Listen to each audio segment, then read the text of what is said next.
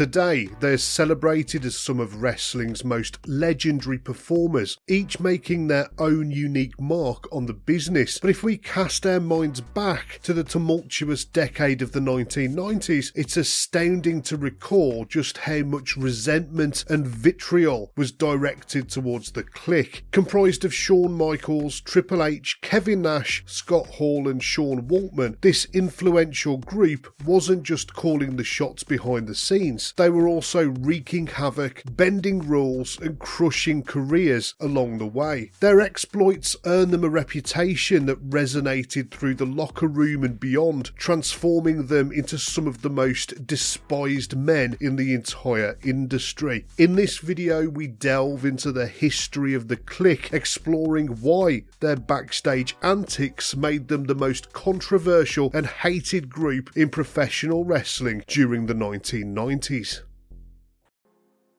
In the late 80s and early 90s, the five men began their individual journeys in wrestling, ultimately converging into the infamous Kliq. Before debuting for the WWF, Shawn Michaels got his start in the NWA and the AWA, where he first teamed up with Marty Jannetty to form the Rockers. In the AWA, Michaels first made friends with Scott Hall, who was getting his start in the business. The Rockers captivated audiences with their high energy performances, and soon they caught the attention of the WWF, signing with them in 1988. Despite their popularity, tensions started to arise between Michaels and Jannetty as they shared an erratic lifestyle. This led to a dramatic split both in real life and on screen, marking the beginning of Michaels' singles career. In 1993, Michaels joined forces with Kevin Nash, which set the stage for the Kliq's formation. Kevin Nash's journey to becoming Diesel in the WWF was a roller coaster. His early career in WC WCW was plagued with failed gimmicks like the ridiculous Oz. As Vinny Vegas, however, he found some success. Here in WCW, he met Scott Hall, who was portraying the Diamond Stud. Shawn Michaels noticed Kevin Nash on WCW TV portraying the Vinny Vegas character and was immediately impressed by the big man. Michaels lobbied for Nash in the WWF and he was signed to a contract in 1993. Nash took on the role of Diesel, Michaels' personal bodyguard. The men didn't know each other beforehand, but they immediately became close friends backstage. For Scott Hall, his early years were marked by personal demons stemming from a tragic incident during his days as a bartender where he killed a patron in self defense. Wrestling offered Hall a way to escape from his real life self, leading him to WCW. However, Hall really wanted to work in the WWF and he called them every week month after month trying to get a job. Eventually, his persistence paid off when he debuted in the WWF as Razor Ramon and he rapidly ascended the ranks. The three founding members of the Kliq hit the road together, although they were immediately unpopular with the rest of the locker room. Sean Waltman debuted in the WWF in 1993 as the underdog 123 kid. He quickly won over the fans with his athleticism and caught the attention of Scott Hall. Fans watching at the time will remember the shocking win that the 123 kid got over Razor Ramon on a May 1993 episode of Monday Night Raw. Backstage, Hall and Nash took a liking to Waltman as they witnessed him pulling a prank on the Smoking Guns where he superglued their cowboy hats. Hall and Nash found this hilarious and knew that Waltman would fit right into their group, and so he started riding with them. The man who would become Triple H made early appearances in WCW as the terribly named Terra Ryzing. However, his career truly took off when he joined the WWF in 1995. The Kliq would hang out together in the same hotel rooms while on the road and would often watch WCW during their downtime. Nash would later admit that their favourite guy on WCW TV was Terra Ryzing, and so they were thrilled when he signed with the WWF a year later.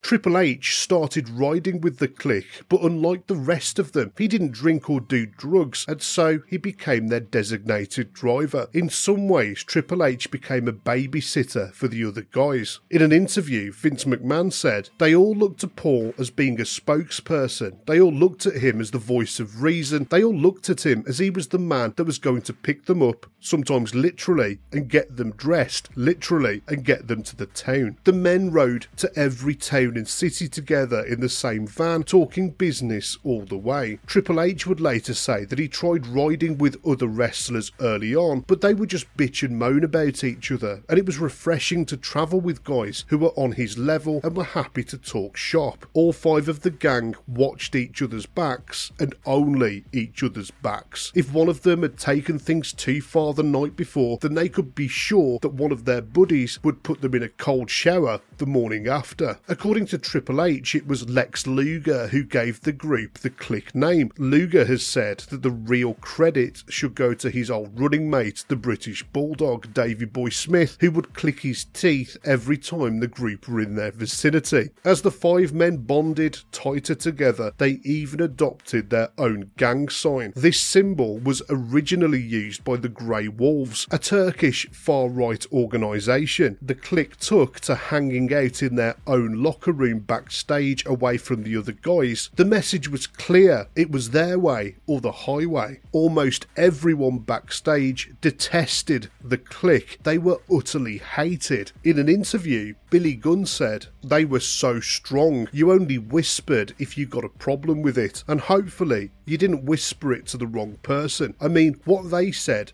pretty much went at the time. They had justification because they were what WWE was then. It was centered around them. When you have that kind of power, you can pretty much do whatever you want. The Kliq used their power as a group to influence who they worked with, and more destructively, who stood a chance of keeping their jobs and who was going to get fired. For Vince McMahon, business was in the toilet in the mid 90s. Fans were turning away from the WWF in their millions. Television ratings were down, live attendances were down, and McMahon was floundering. It seemed as though he couldn't get out of the habit of writing bad wrestling television shows. He kept on slapping lame gimmicks on wrestlers and lumbering them with rotten storylines. In McMahon's eyes, Shawn Michaels was one of the few hopes that he had left. Michaels was a once in a generation talent that was brimming with charisma. McMahon absolutely loved him. Once he even jokingly remarked to Kevin Nash whether he could join the group himself at one stage. It's been suggested that if McMahon had been a wrestler rather than the owner of the WWF, then he himself would have been in the gang. They had their clique and they were happy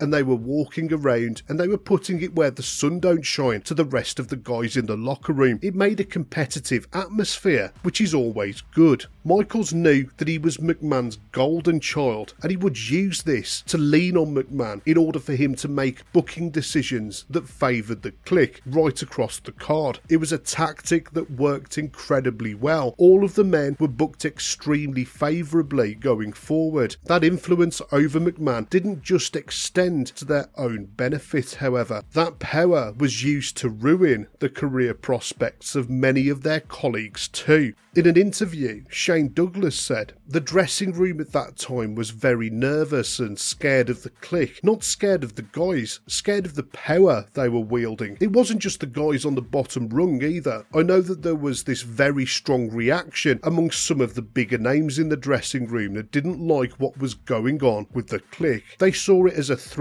to their ability to make money, to their ability to have talent to wrestle and oppose off of. Bret Hart later said that the Kliq asked him to join the group while they were on a European tour. Hart said that the plan to influence the booking for their own gain was laid bare to him. All of us would work with each other and basically we would control who works with who and who gets a push and who doesn't. I just didn't like it. It was too controlling for me. I wish I could say something flattering about them, but they were a bunch of backstabbers.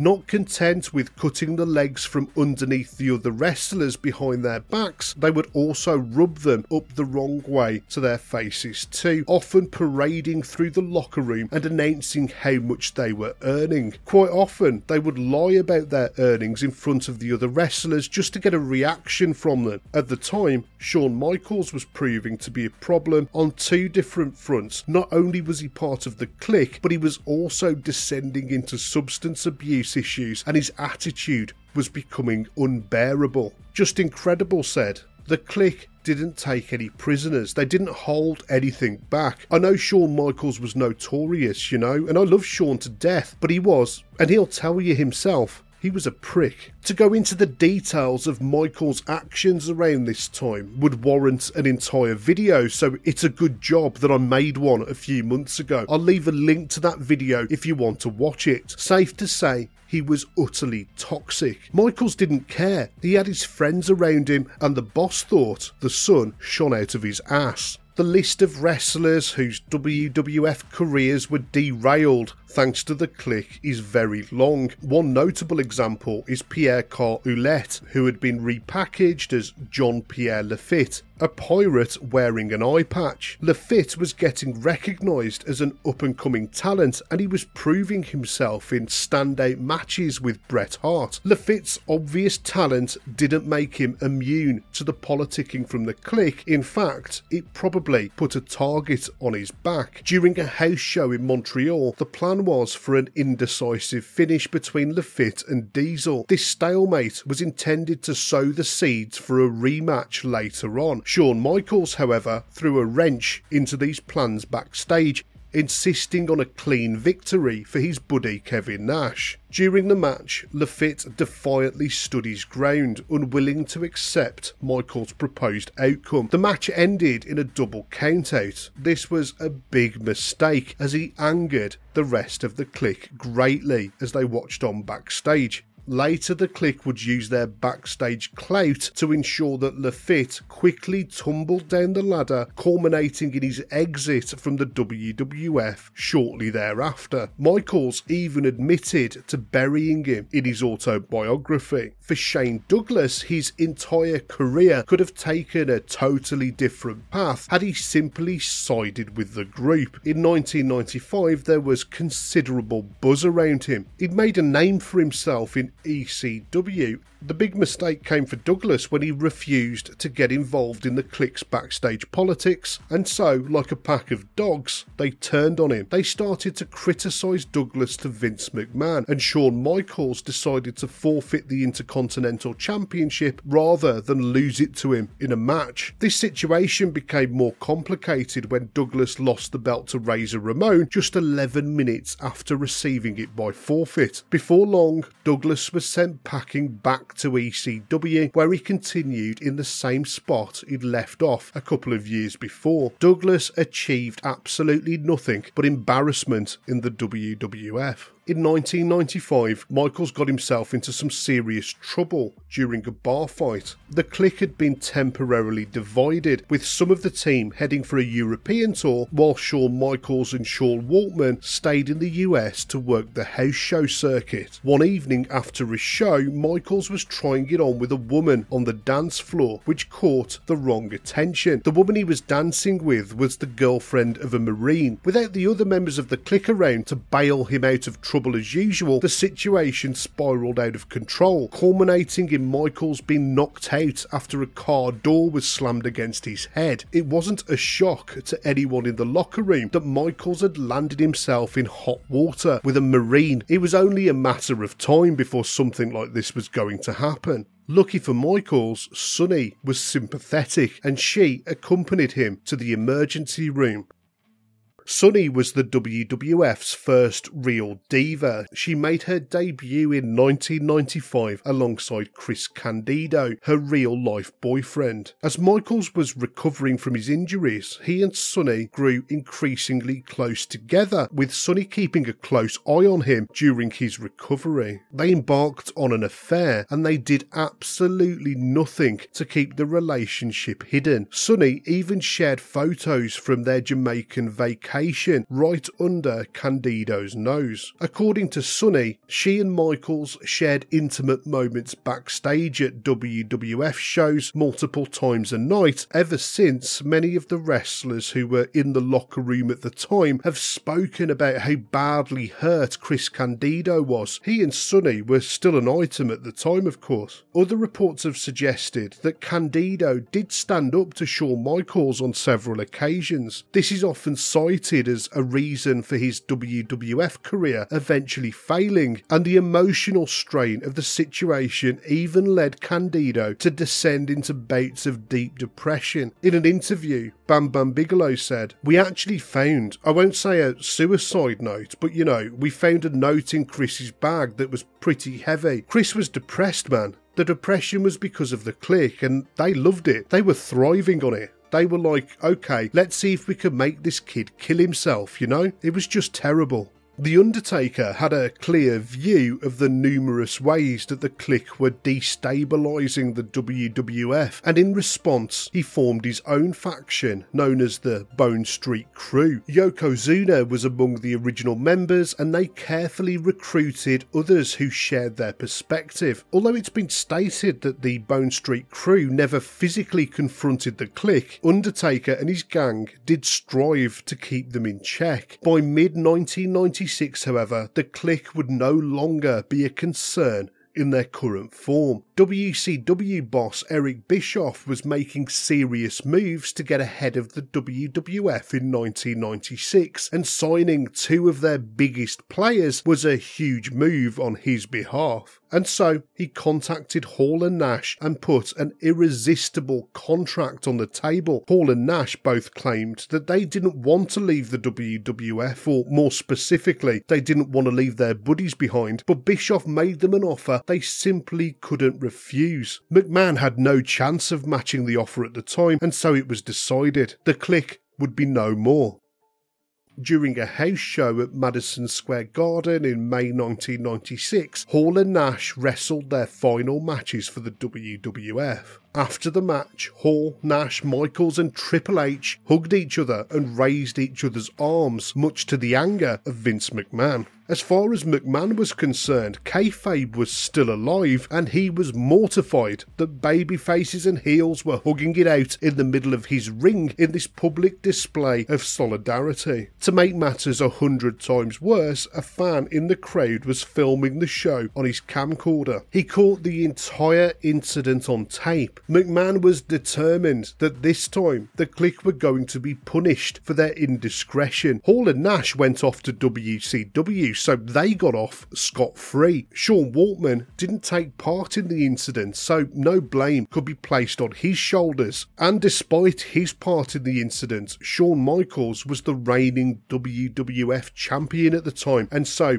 he faced no repercussions either. So it was down to Triple H to take the heat by default. The plan was originally for Triple H to win the 1996 King of the Ring tournament, but that plan was quickly taken off the table after the incident, and he faced a period of wrestling in the mid card as a consequence, where McMahon tried to humiliate him as often as possible. Many of their peers in the locker room breathed a sigh of relief that the Kliq was no more. In an interview, Bret Hart said they were a cancer in the dressing room, all of them. I don't doubt that Shawn Michaels is sorry for a lot of that kind of behaviour. Kevin Nash was a good guy, but I don't think he could be that proud of that association. It was a cancerous environment in the dressing room with those guys, and they certainly did more negative than positive to the business in WCW, Hall and Nash were instrumental in the creation of the New World Order. The Outsiders, as they became known, even managed to antagonise Vince McMahon from a distance, as the NWO were presented as invaders from the WWF in all but name. While the NWO were the cause of WCW's massive ratings and popularity spike, Hall and Nash, along with Hogan, ran roughshod over the company with their constant politics it would be those politics that would contribute towards WCW's downfall in the end. Back in the WWF, Triple H and Michaels created a faction that embodied the brand new Attitude Era, D-Generation X. It was a team that was born out of the Kliq itself, and their crude on screen antics helped to increase the WWF's popularity during the late 90s. Sean Waltman found himself in a unique position. Due to his close ties to the Kliq members, he seamlessly moved between the WWF and WCW. In WCW, he joined the NWO, and then when he returned to the WWF in 1998, he was reintroduced as X Pac and became a key player in D Generation X himself. His ability to navigate between both companies demonstrated the power of the Kliq and their influence over the business, even when they weren't together as a whole unit. The influence of the Kliq on professional wrestling is undeniable. They were a group who held power and weren't afraid to use it, mostly at the expense of others. It ensured that all five men achieved longevity in the wrestling business that still exists to this day.